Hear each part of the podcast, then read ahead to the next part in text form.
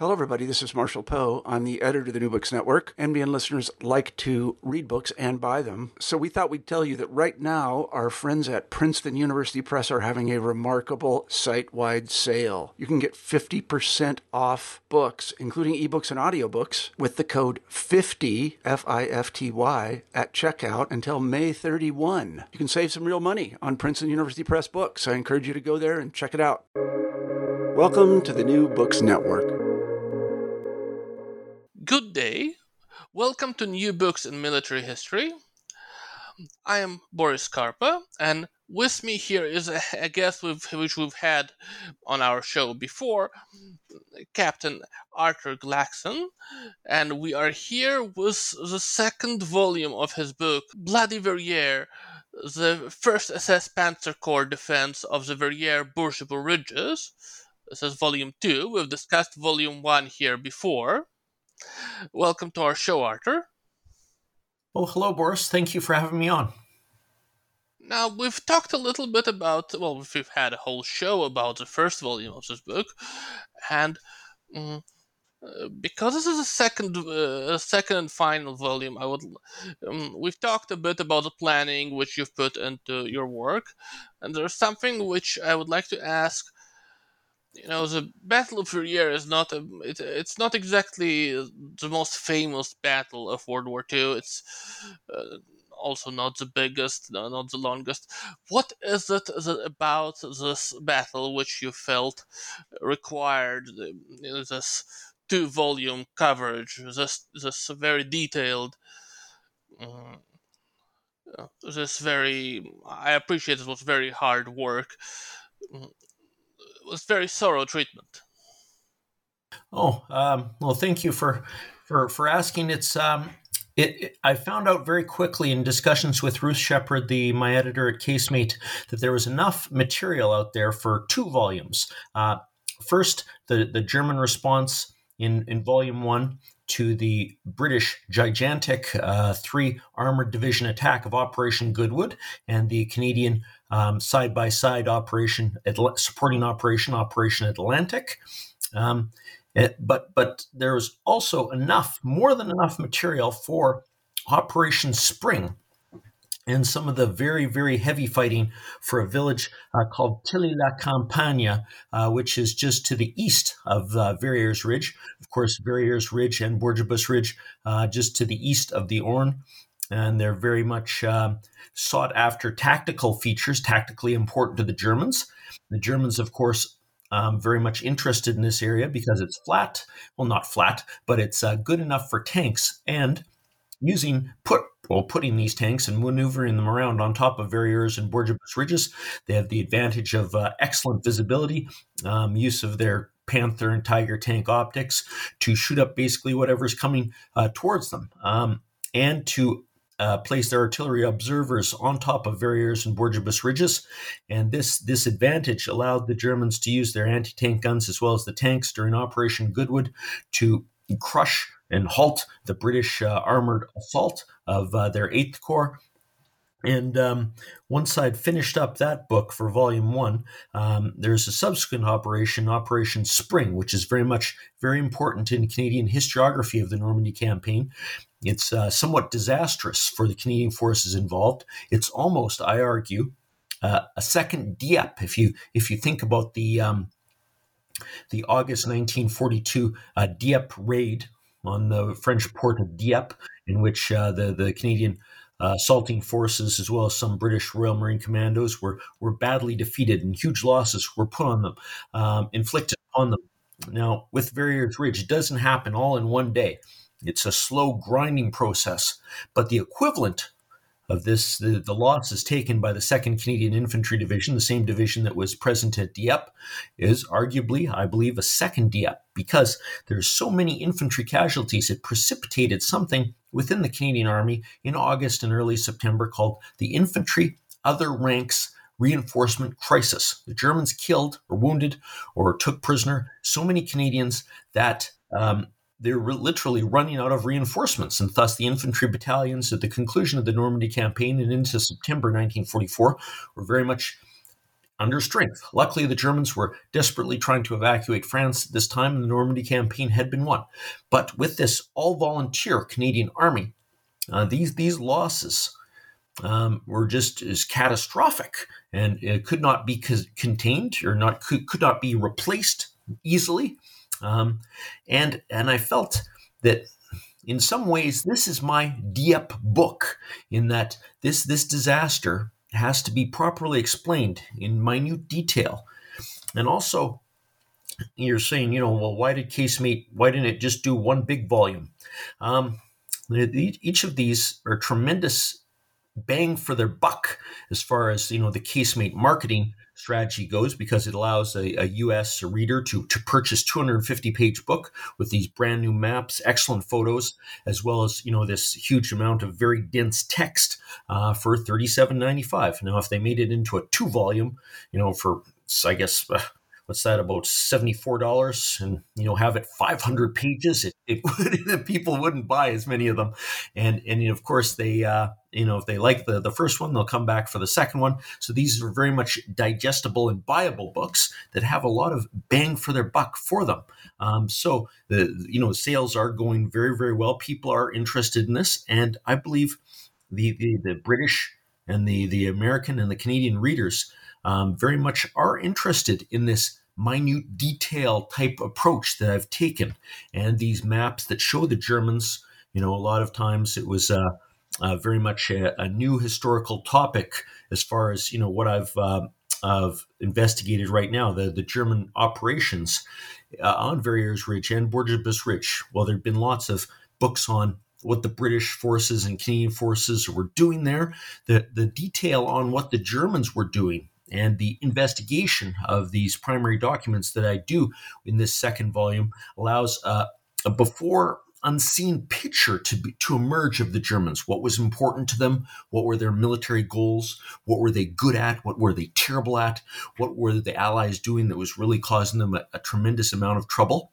And um, how how did they approach Verrières and Bourguebus Ridge? And and my conclusion is that Rommel you know, Erwin Rommel before he's taken out on the 17th of July by uh, RCAF Spitfire passing and shooting up his, his vehicle, he very much saw Verrières and Bourguebus Ridge as another second Battle of El Alamein, just like the um, in North Africa, except this time he does have all the good panzer divisions, every single one of them that can be scraped up, very much to the detriment of the Western German forces, the Seventh Army facing the U.S. Army in Normandy.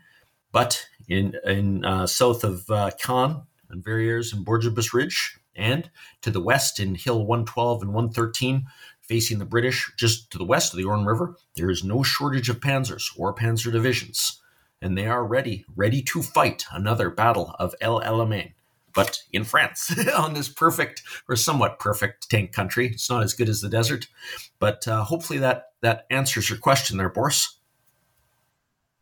Thank you, Arthur. Now, from this, um, you know, we we've said uh, we've said it's, it's a very detailed book. Um, uh, clearly, um, a lot of work went into it. Can you tell our listeners a little bit about the work which went into the second volume, some of the difficulties which you've overcome when you were working on it? Yes. Um, well, through the Canadian Army, well, service through that, and as many officers in the Canadian Army, Air Force, and, and Navy know that uh, French is a very important part of our lives. Um, and, and learning French and written, writing French. Um, and so that wasn't you know french wasn't exactly a problem and i utilized a lot of uh, the french secondary sources and there's some amazing french um, military historians based out of normandy based out of bayeux based out of caen which is you know some of the biggest cities in normandy and within the university of caen uh, there the, the military history scene if you would call it there is um, very very good so that wasn't a problem that tremendously tremendously helped me communicating with them and looking at some of these french secondary sources what the problem was for me as a as a non-native german speaker is um, learning german understanding the German military speak of the primary documents. And, you know, after a while, I understood the gist of, you know, many, many reports and sentences. You know, you see with military reports, so there's a lot of repetition and certain words jump out at you. You know what's going on. It's an attack or a defense or, um, the trommelfeuer, you know, the drum fire um, for, um, you know, the artillery, talking about that. Um, but uh, just learning German, understanding German, developing my understanding of German, as well as you know, uh, engaging in conversational German uh, with some German speakers, as well as um, I had to master optical character recognition. That's OC OCR OCR, and I use that technology to the absolute maximum in translating uh, the German uh, primary documents and war diaries, some of which still exist, others which have been destroyed. You know, uh, very much hurting my historical research, but I made the absolute most out of what remained, and uh, this really added to the book. It added that detail, you know, of what the Germans were doing, what their their um, aims were, what their their objectives were, what was important to them, um, what was uh, you know not as important, what sort of losses they were taking, and how how hard they would fight or you know try to defend certain objectives. The Germans, of course, being very much on the defensive in in this uh, in this uh, um, part of the Normandy campaign.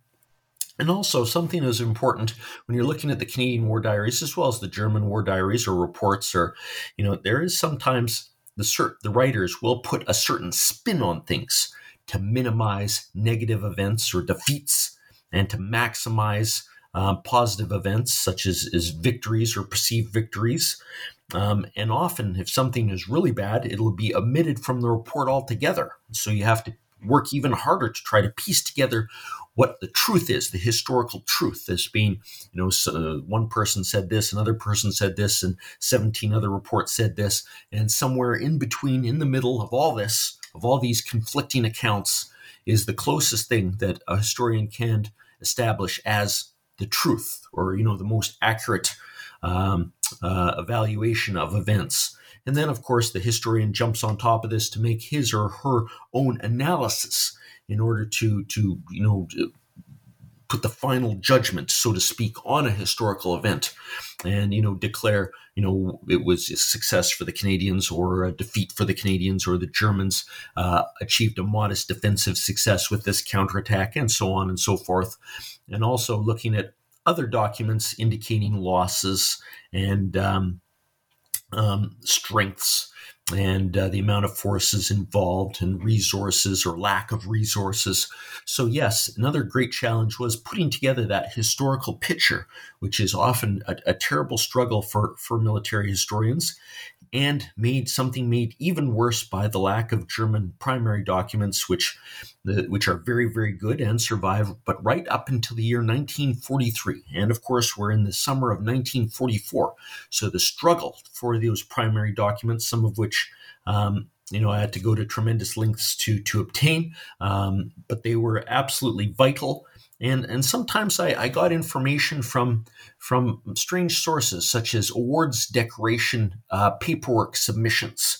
Of course, the commander would be submitting his uh, his subordinate for some kind of military award within the Third Reich, within its military machine, within the Wehrmacht, and of course he had to to to write a report of the action. And sometimes these are elaborated or you know made to look better in the in the particular uh, person's uh, light who's being nominated due to the fact that they certainly had to you know get the award or you know he had to succeed in in obtaining it the the the the, the overall higher commander in order to get his uh, subordinate to get that award. But these um, these awards uh, submission paperwork um, these largely still survive, you know, if they're going to get the German Cross in Gold or the Knight's Cross or something like that. And they talk about the actions of these officers in this particular battle. And that sometimes often uh, makes up for the lack of, of a, an, a, a surviving war diary or written official account of the battle. But you just have to watch out for the over elaboration of, of the story, you know, to make the certain person, the nominee, look good. Uh, but um, Yes, yes, that that search for the truth, uh, looking for the the the proper translation of German documents, sometimes looking at the same piece of paper seven or eight times, you know, in order to say, okay, have I got this properly uh, translated? It's uh, it's it was a struggle, but hopefully that that answers your question, Boris. Once again, thank you, Arthur. We and I now have mm, a question which you know I in your book you talk about uh, the, the great difficulties which uh, you know senior com- Canadian commanders had uh, was um, adapting themselves to the situation and handling handling information which they were getting from the front lines sometimes it's in the in the form where they get intelligence reports which don't quite make it to senior commanders. And sometimes it just just seems to be some inability to learn from events where they keep trying similar tactics which they you know you know haven't worked or have you know have uh, caused terrible casualties and uh, sometimes there's a lack of coordination between different units. And so I would like to ask, mm, and we are in 1944, and uh, a time where you know generally Allied tactics have evolved significantly from what they were prior to this, and so it raises the question of. Mm, was there an institutional issue? Was there something with how the headquarters were organized, or or was or was it a problem with the specific officers who were in command? What do we learn about how they learned or did not learn? Um, it, the the Canadian army in Northwest Europe in, in June and July and some parts of August is a very interesting creature in that these units, well, there have been some, you know, insertion of some veteran officers from Italy and uh, North Africa and Sicily inserted into, you know, key command positions. This is the army that did not go to Italy, that did not go to Sicily, and they have spent from, you know, in some cases, even from 1940 right up until the spring of 1944 for, uh, with the exception of various raids and sometimes in the participation in the, the Dieppe operation, uh, training on Salisbury Plain and other training uh, grounds within southern England as part of their you know garrison duties, and as um, in 1943 turned into 1944, very much training for the the assault phase of Operation Overlord, uh, the assault on Juno Beach. Now we come into uh, July 1944, late 1940 or late July 1944, and there's a huge demand placed upon the army to um, at the at the corps level to uh, to uh, conduct offensive operations, uh, dynamic offensive operations, and a lot of people uh, sometimes um, you know see you know they, they look at the second world war and they see it as vastly different from the first world war the 1914 1918 uh, war the great war. But had canadian tactics changed all that much had the british army changed all that much from 1918 to the year 1943 1942 1944 um, infantry tactics you know the, there is some new technology but the the the idea of um, you know so a massive tank attack.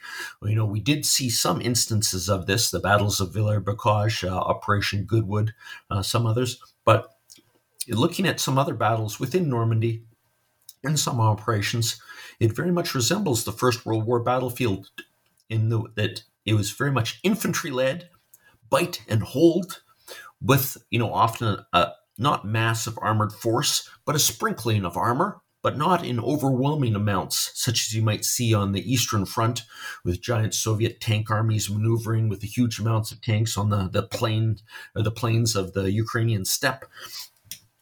And so we often see uh, a highly scripted, highly organized, almost Vimy Ridge style assault. And that's what, in this second volume, uh, Volume Two, Bloody Verrières, and to a certain extent with um, with uh, Operation Atlantic, discussed in in Volume One. We see uh, the core staff of the Second Canadian Corps very much running the operation, very much uh, planning everything into the smallest minutiae. You know what certain battalions do, when they'll do it, certain phases, and of course you know, certain battalions will pass through other battalions that have captured objectives first to move on to second and third and fourth battalions. And just like in the First World War, when they'd unleash, they had the plan, the final plan to unleash the cavalry divisions and the, the, the riders on horseback, except the equivalent for that in the summer of 1944 is to unleash the armor after the infantry has chewed its way through. Now, of course, as the, as the listeners today can probably understand, if something happens terrible in the first or second stages with these infantry battalions, it derails the whole of this highly scripted sequence of events. And the battalion commanders are sort of on their own.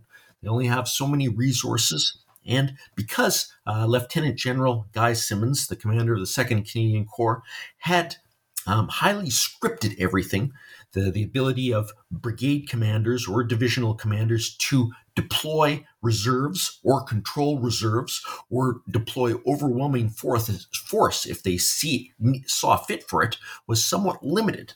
So you have Simonds with a this is you know the the the sort of the three refusals of Guy Simonds: refusal to trust his subordinates, refusal to delegate authority, refusal to make the execution of the end state um, non-scripted in the into to let so he always has very, very tight control on the operation from start to finish. And for some units of the Canadian Army, Operation Atlantic's in spring are, are their first actions. That's the 2nd Canadian Infantry Division, the 3rd Canadian Infantry Division, had been there since, since Juno Beach. Um, now, did he over attack during spring on the 25th of June, the same day as the, the victorious Operation Cobra starts for the Americans in the West? But during Operation Spring, he very much attacks as he did in Operation Atlantic with an infantry first assault. And, and these, there's no overwhelming you know, large group of Canadian armor to attack and destroy the Germans, into a, in effect, win an armored battle. So, a lot of these infantry battalions, when they first were, you know, attacking at night, the first part of the attack for Operation Spring was at night. Um, when they ran into trouble or were attacked at night by German tanks, they didn't have this. Um, the ability to draw in, put in reserves uh, to, to attack with overwhelming force. They only had the forces that were at hand. Um, and the ability in 1944 to pass information, especially in the middle of the night when everyone's exhausted and tired, um, the radios were very, very fragile. And the ability for infantry battalion commanders and the, even the company commanders to carry radios with them um, in the middle of the darkness you know these terribly fragile radios that would break down at the drop of a hat the ability for a brigade commander a divisional commander or even the corps commander to even know, have the slightest inkling of what is going on and to fix it and sort of have that fingertip feel. There's a translation of fingertip feel uh, into German, which you know is a, is a reference to their military commander's ability to read the battlefield, to be on the battlefield, and also. Um, the, the brigade and divisional commanders were very much within bunkers, sometimes two to three kilometers behind the front lines, waiting for reports. You know, very much, you know, often just reliant on runners that would run into the headquarters and say something that happened or did not happen or an accurate or an inaccurate report. So that flexibility when things are spinning out of control or the Canadian infantry battalions or companies or platoons are getting savaged by a group of uh, German Panzer IV tanks or Panther tanks and they're shooting them up quite quite badly, the ability to to respond with overwhelming force overwhelming combat power, such as the United States, for example, deployed during Operation Desert Storm in 1991 to, to simply sweep away the, the, uh, the Iraqis in, a, in an overwhelming manner with there's absolutely no, no, uh, no question as to the, the outcome. This, this overwhelming force, overwhelming firepower, it's, it's never there for the Canadians at the first part of the battle when it really counts. And um, rather than the First World War creeping barrage, they do on-time concentrations, which is an artillery term for you know uh, bombardment of a certain map uh, grid or uh, a town or village for a certain amount of time. And this was supposedly good enough. Um, and of course, how were the, the, infantrymen in pitch darkness going to to follow a creeping barrage? And they, you know, it's it wouldn't really work. Um, but um, they, they attempt to use innovative tactics in the way of shining anti-aircraft spotlights off the low cloud, and this works and it doesn't work. In that the Germans uh, take tremendous tactical advantages of this, as the Canadian soldiers are silhouetted by this light that, that makes it easy for the German machine gunners to you know shoot them up. But this by Lieutenant uh, General Simonds, the Corps commander for the, the 2nd Canadian Corps, who's attacking with the 2nd and 3rd Canadian Infantry Divisions, supported almost administratively by the 2nd Canadian Armored Brigade. The, the brigade is not fought as a formation to attack the Germans, but its, its squadrons within its armored, three armored regiments are almost penny packeted out. There's no other word for it other than that 1940 term for the French army during the, the Blitzkrieg penny packeting out of armor rather than having the, the overwhelming mailed or uh, ironclad mail f- armored fist of you know 200 or 300 tanks all massed together or 180 tanks um, of, of the second Canadian Armored Brigade to to attack and you know to attempt to fight and win an armored battle and bash their way through for the other uh, formations, which are often very much forgotten about during Operation Spring. There was the Guards Armored Division, the British Armored Division, very, very powerful, and the British 7th Armored Division, very, very powerful. Now, the, the everything goes wrong for Simonds, and um, uh, um, what is it? Uh, not Lieutenant General, but General Miles Dempsey, the, the commander of the British Second uh, Army. He is very much uh, put limits on Simonds after seeing the effects of Operation Atlantic and how badly some Canadian infantry battalions were destroyed there. He says if you don't have success with your infantry attack by you know a certain time the next you know mid midday on the 25th, he would not commit the the Guards Armored Division, the Seventh Armored Division. He shut the whole operation down and wouldn't let Simonds use these follow-on divisions.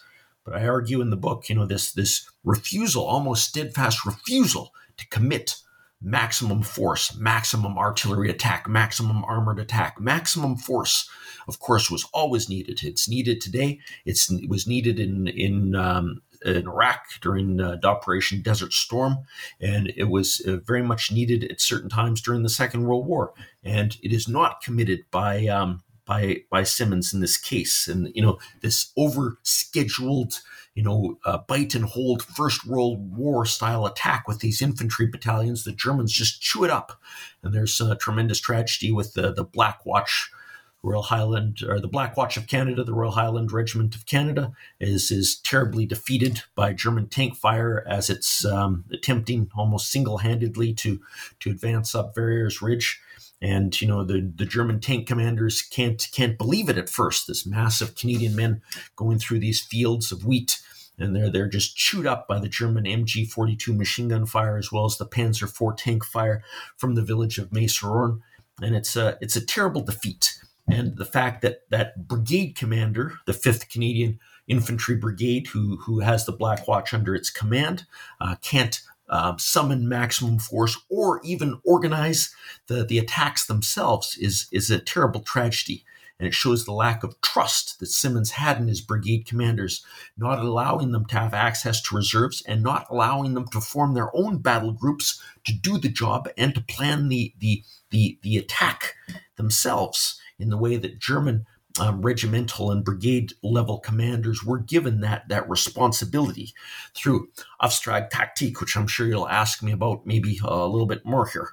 Um, but over to you, Boris.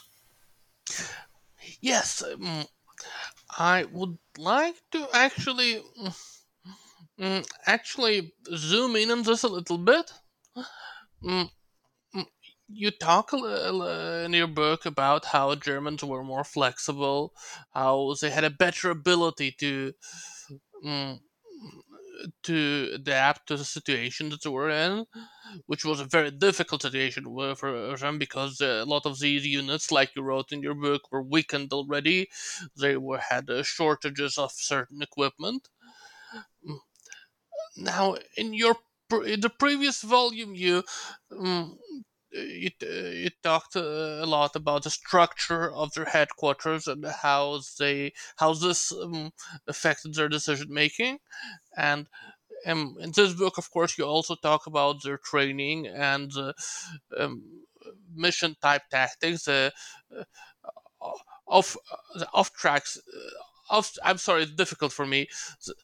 The, the mission type tactics which they used mm, and how these things fit together. So, mm, I'd like to ask you do you think there was something about the way in which they were organized, the, the layout of their divisional structure, which made it easier for the command staff to sort of mm, integrate the pieces of information they were receiving to make the decisions?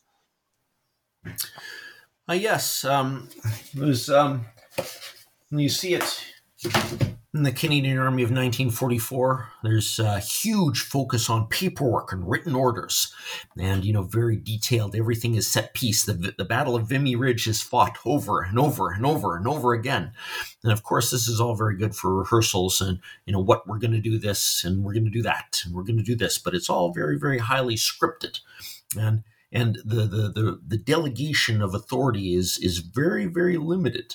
Um, so the, the Germans often they you know I talk about this in my um, chapter on within the book uh, called the, the, the attack of the Hohenstaufen division. It's um, let's just see what chapter it is here, just briefly for a second. It's um, yes, chapter eight, the attacks of the Hohenstaufen, twenty-seven to twenty or twenty-five to twenty-seven July.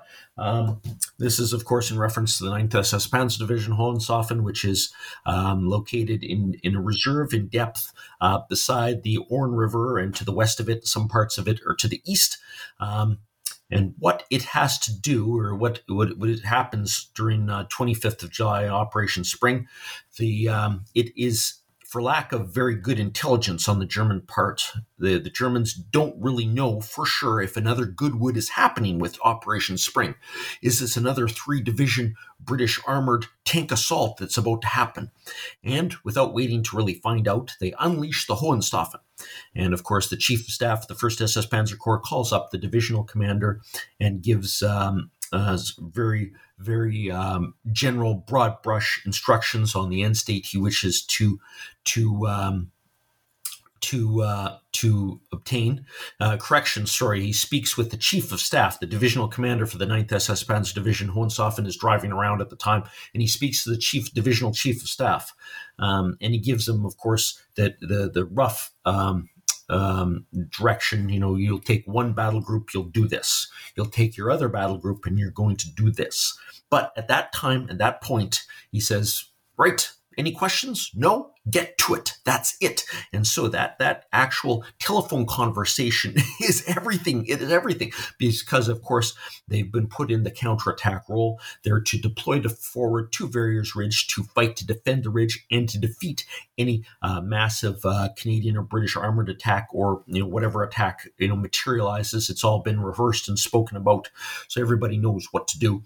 But the from that point on, the uh, the divisional commander arrives at the command post of the 9th SS Panzer Division Hohenstaufen, speaks with the chief of staff who relates everything, puts him in the picture, and then when the various battle group commanders, uh, there's two major battle groups, uh, battle group. Uh, Zollhofer and Battle Group Meyer. Uh, they arrive. One is one battle group is based on the tank regiment. The other one's based on the, what's left of their Panzer Grenadier forces. Of course, all the German forces within Normandy at this time facing huge amounts of attrition uh, both people and you know equipment. Um, the only way that these uh, you know units or units or divisions are rebuilt is you know in the fall of 1944 so when the germans you know talk about reinforcements or something like that it's brand new units. That's how they do it. That's how they they they get reinforcements. Um, but um, there's a tremendous amount of of informal talk back at the 9th ss panzer division. Um, headquarters in which the battle group commanders are summoned forward and they're given um, very rough uh, uh, attack objectives. One is to go through the, the village of May on the left flank and then push north towards Points Hill 67, which is an important tactical feature. The other uh, battle group is sent off to conquer Verrières Ridge, this being Meyer's battle group with um, and this is not Kurt Meyer, it's another Meyer who's uh, in charge of the 9th SS Panzer Division um, tank regiment, and he has various infantry forces and artillery forces are attached to both of these regiments. And then there's um, uh, the, the, the, division commander and the chief of staff also speak to the artillery commander and say, you will you support these two battle groups in their advance to the north over the River Orne and up to Verrières Ridge and the village of May-sur-Orne and to deal with the Canadians there. But once they're unleashed, off they go, and the battle group commanders zip back to their battle groups, which are already in motion, which they've, you know, they've set them off already. They know what the plan is and roughly what they're doing, and they've set them in motion. Um, and then the um, the the division commander does eventually travel north to meet with them and to give them a bit more detail, but he gives them just enough to keep going and just enough to to get them um, to a, a, basic understanding of what his state is. You know, driving the Canadians off Verrières Ridge, the, the, the saving of that important tactical feature, and clearing them out of May and um, as a third objective, you know, the, the total destruction of whatever massive Canadian attack is going on to completely shut it down. And then in, in a in a in a counterattack or a panzer charge to the north to seize uh, Hill 67, to clear off Verrières Ridge and push northwards um, if the opportunity promotes itself. And of course, these German battle group commanders, when they're you know back with their people, you know, in the field and they're traveling north towards the Canadians, they're pretty much much cut off uh, from communication. They know what they're supposed to do. They know who's on the left and right flank of them. But uh, due to radio triangulation, something that's uh, very horrible from the Germans, and a lot of historians don't really understand how bad this was. Um, the, any German um, uh, high frequency uh, uh, radio communications would automatically get picked up and triangulated by Canadian or British artillery units, who would then uh, use triangulation to locate the rough area of this transmission and automatically uh, deliver a, a very crushing um, artillery bombardment or concentration on that location. They couldn't see what was there, but you know they're going to blast it. So you see a lot of verbal communication and movement of German commanders using vehicles back and forth to their units that meet with the various um, you know Panther Company tank commander and talk to him about what he's going to do, and then drive away and back to his tactical headquarters, which is often moving or often in a bunker very close to the front line. So, and of course they would risk their lives um, you know, being exposed in this manner. So we see the um, the it, the commander of the 9th SS Panzer Division. He is badly wounded in in July, and of course, um, his chief of staff, uh, no, is the uh, the, art- the artillery regimental commander takes over for as commander of the 9th SS Panzer Division, and this is also a terrible, terrible problem for the Allies or for the Germans, which uh, totally impairs their command and control. Is that the shelling never, ever, ever stops. It just goes on and on and on and on. And of course, the, the British, Americans, and Canadian armies and their artillery units, the Royal Artillery and the Royal Canadian Artillery, or Royal Regiment of Canadian Artillery, they have nearly bottomless. Um, bottomless pits of uh, 25 pounder shells that, that are constantly going on. But you see a hugely informal German um, method of operation based on achieving very roughly defined objectives rather than you know put all on paper you know that you know Simonds could confront his battalion commanders with later on and say you didn't achieve this objective and you didn't attack when you did and you didn't to uh, achieve victory even though i didn't give you enough um, assets. How the kampfgruppen the, the kampfgruppe that's a german term for the battle group how they operated with what um, assets they had is certainly up to them. How they deployed those assets how they fought their battles how they attempted to maneuver on the battlefield. All that was mattered was achieving that very rough instinct. And of course, the Germans had were very much practiced in this this command structure and this Auftrag tactic, uh, defensive way of fighting, uh, because they had been doing it, you know, from some parts of 1942 uh, for roughly half of 1943, you know, in Russia and all of 1944 in Russia. So were they very, very good at it? Yes. Um, one of the two factors that really threw the Germans for a loop in Normandy was the artillery, the severity of the non-stop, never-ending endless artillery. And of course, anytime it was beautiful enough weather for fighter bombers to fly, the endless death from above, the constant strafing, and during Operation Spring, some of the small successes of the 2nd Canadian Corps are, you know, in effect saved from German counterattacks due to the intervention of the Typhoon and the Spitfire fighter bombers and the very, very brave pilots who fight back in the, village of Verrières and save the Royal Hamilton Light Infantry from being engulfed in a Panther tank attack, which is very, you know, given a, you know, a, a brushing over within the, within the Canadian official history. Um, you know, as well as various British forces that do come in and intervene on Verrières Ridge to, you know, very much make a fight of it. But their their his their part in the historical record, the official Canadian history of the the Normandy campaign, you know, published by the Canadian Army, is is very much somewhat brushes this over.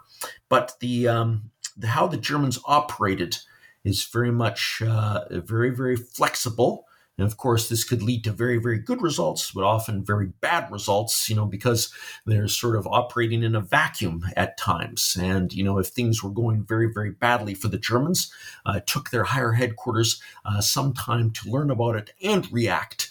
Um, if that delegated camp group commander did not have the proper resources to handle any type of situation. The, the allocation of, of reserves and more units, more, more, um, more resources on top. I know because uh, they were resources were very scarce. So um, there's very much stressed importance upon that that battle group commander having enough enough to do what he was asked to do, or at least to hold the Allies off in some fat way, shape, or form. And um, this well, it goes very right for the Germans on Verrières Ridge and Bourguebus Ridge, and they they savage the, the British Eighth Corps and the Canadian Second Corps. Uh, it goes very wrong for them during Operation Cobra um, when um, the, the United States infantry divisions, the, the 4th Infantry Division, the 9th Infantry Division, and the 30th Infantry Division attack and literally hack their way through the German lines through just overwhelming force in a very small um, little area and uh, the Germans, you know, they don't know what's happening until it's literally too late. So communication is everything. And so while the, the German Kampfgruppen, Auftrag tactics, uh, way of fighting did often bring success, and it's you know when it went bad, it went really really bad. Uh, so hopefully that that gives you some insight there, Boris. I would like to just uh, ask you do you have any general conclusions you know you know because it's it's both a military history um, show which we're having which is uh, both about the history and the military science. Do you think that there is something we can learn from uh, this uh, from this uh, terrible moment in, in time, which could be applicable to military science today. Is there anything we can say in general about what what makes uh, what makes it easier for military organizations to be more flexible, to learn from their uh, from uh, problems which they're having, to adapt to difficulties which they're having? Yes, um, technology is everything, and it seems. Um, infantry are more vulnerable than ever. Of course, during Operation Desert Storm, the, the you know the epitome of success, we have this uh, tremendous advantage the American Army, um, the Seventh Corps has in in um, its uh, its its technology and its Abrams tanks and its Bradley fighting vehicles and total air superiority. But um, in, in Normandy in 1944, technology is very much, in some ways, very much beneficial to the Allies for their air war, their tactical air war over Normandy. But there's almost an inability to fight and win a tank battle. Uh, for so it, it says that says tremendous amount about the importance of technology, the ability of armor to attack and destroy the enemy, you know, go right through them in sort of like a uh, cavalry charge uh, in the Middle Ages with knights on horseback and the during the Crusades or something like that. It's um, it's very very much needed in in a Desert Storm style fashion. Hello, Arthur. We've had a small technical issue, and I'd like to circle back to what you said before our uh, connection dropped off slightly. Mm, I'd like to circle back to what you said about uh, the uh, technology and how it connects to operational and technical flexibility. Uh, yes, um, the technology, as it was in 1944, very, very important today in 2023.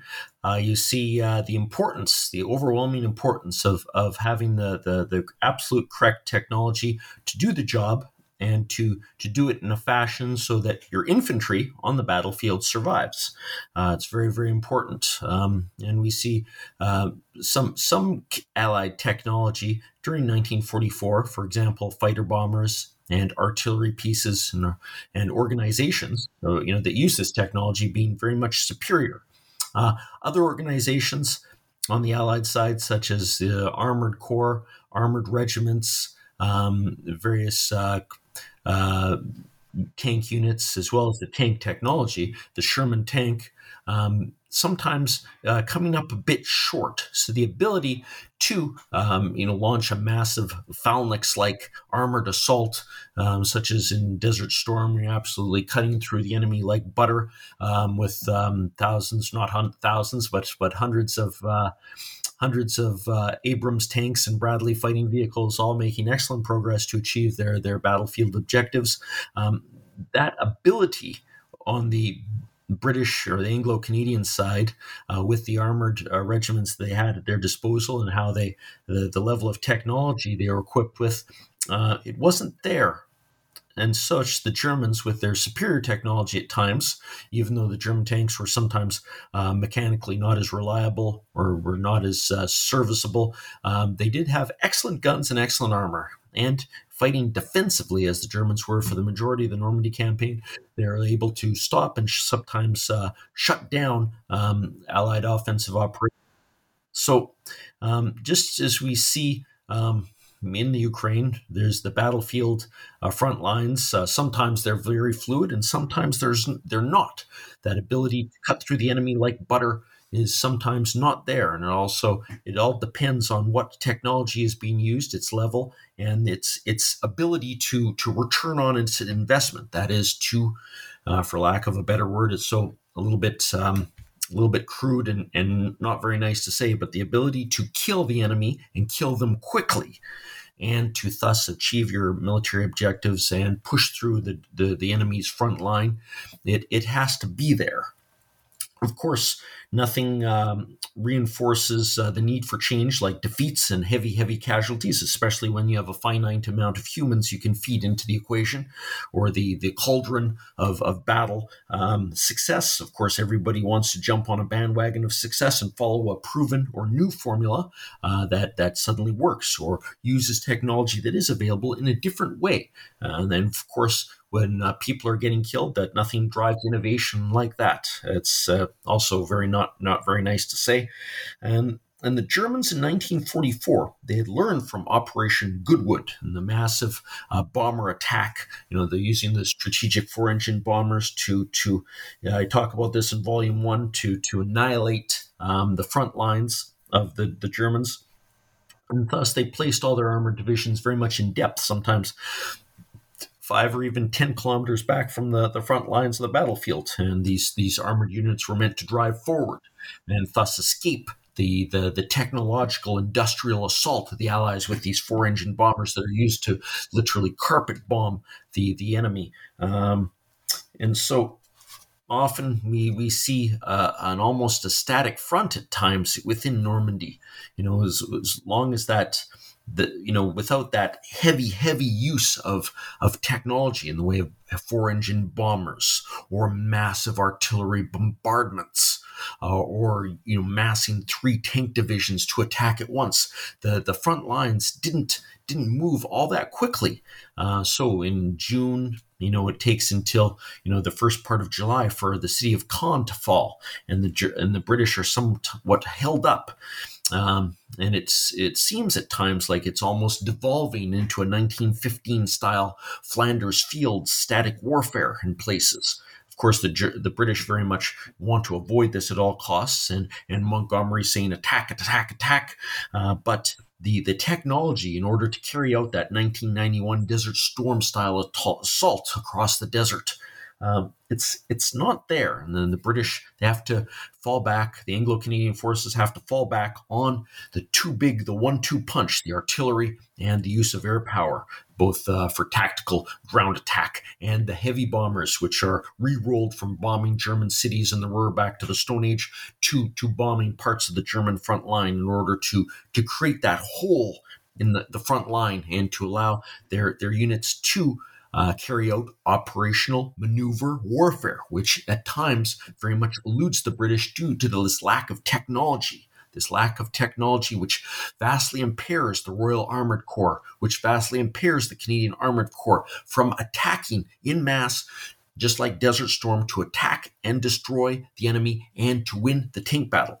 And it also did not help that a lot of Canadian units um, that are fighting in Normandy were under the command of Simonds, who had just come from Italy, which is very much not a tank friendly environment. So you have this infantry first mentality with a penny packet of tanks, and thus it reinforces the we don't need a huge amount of armor. And if we try this, as the British did in 19 in Operation Goodwood in uh, the 18th of July, then a huge amount of tanks will be knocked out by the Germans. So let's fight, fight like we did in Italy infantry first with a penny packet of tanks.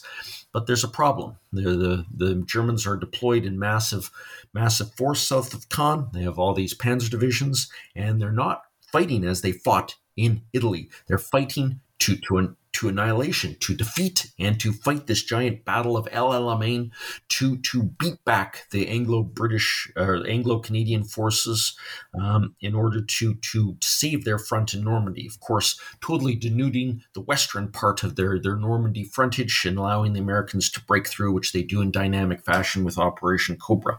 But um, I guess. Um, these days, uh, nothing reinforces um, or nothing achieves battlefield success like uh, the, the a new technology in uh, allow you to to maximize your combat force and achieve uh, instantaneous results, such as that were achieved uh, during Operation Desert Storm. I keep going back because that's the what to my mind the the ultimate example of the superior application of of combat uh, or technology to to um, to to mass uh, combat force in, in order to achieve your objectives in a dynamic fashion very very quickly. So hopefully that that uh, answers your question there, Boris. Thank you, thank you, Arthur. Now I would like to move on to the last question of our show, which you know, which is a traditional question. Um, as I always say, we're creatures of tradition here. Um, can you tell us about the books you are reading right now? Where are you at your current step in your book journey? Oh yes, um, I am re- currently reading two books. Um, I've just started this one. Uh, the fellow who wrote the uh, very nice to write the the foreword uh, for my book is very much established Eastern Front um, a historian, uh, retired Colonel U.S. Army Douglas E. Nash Sr., and this is the second volume of his From the Realm of a Dying Sun uh, trilogy. Uh, this is volume two, the the, the fourth SS Panzer Corps um, attempting to relieve Budapest. It's the in the in the in the Budapest relief efforts, December 1944 to February 1945, and you know, people often forget, you know, where were some of the best panzer divisions as the uh, as the Russians and the Americans and the British swarmed over Germany and invaded it from the east and invaded it from the west. So they were in Hungary fighting to attempt to save the Hungarian capital and prop up the um, the last ally of Germany, um, the uh, the Hungarian army. Um, and Douglas E. Nash, former um, professor within the United States Marine Corps University, I believe, as well as, you know, after a long and distinguished career within the U.S. Army, has fully transformed himself into an amazing military historian. And these books, uh, Sailsways, for my publisher, Casemate, are doing very, very well from the realm of a dying sun, if the, the hopefully the listeners can remember that. Uh, he provides some excellent map and excellent detail and is probably one of the first and foremost military historians of the Eastern Front uh, today. Uh, the second book uh, came out a little while ago, but I'm you know pushing through it right now. Is Gunners in Normandy by uh, Will Townend and Frank Baldwin. Unfortunately, one of those authors has have passed away now, but this is the the history of the Royal Artillery in Northwest Europe from January 1944 to August or January 1942 to August 1944, and it details uh, what I believe is the strongest combat arm of the British Army in the campaign in Northwest Europe, as well as in Italy and North Africa and Sicily, as well as other other uh, fronts and um, uh, theaters of the British Army during the Second World War. This is, of course, the, the Royal Artillery, and uh, they um, include within this book the accounts of the Royal Canadian Artillery.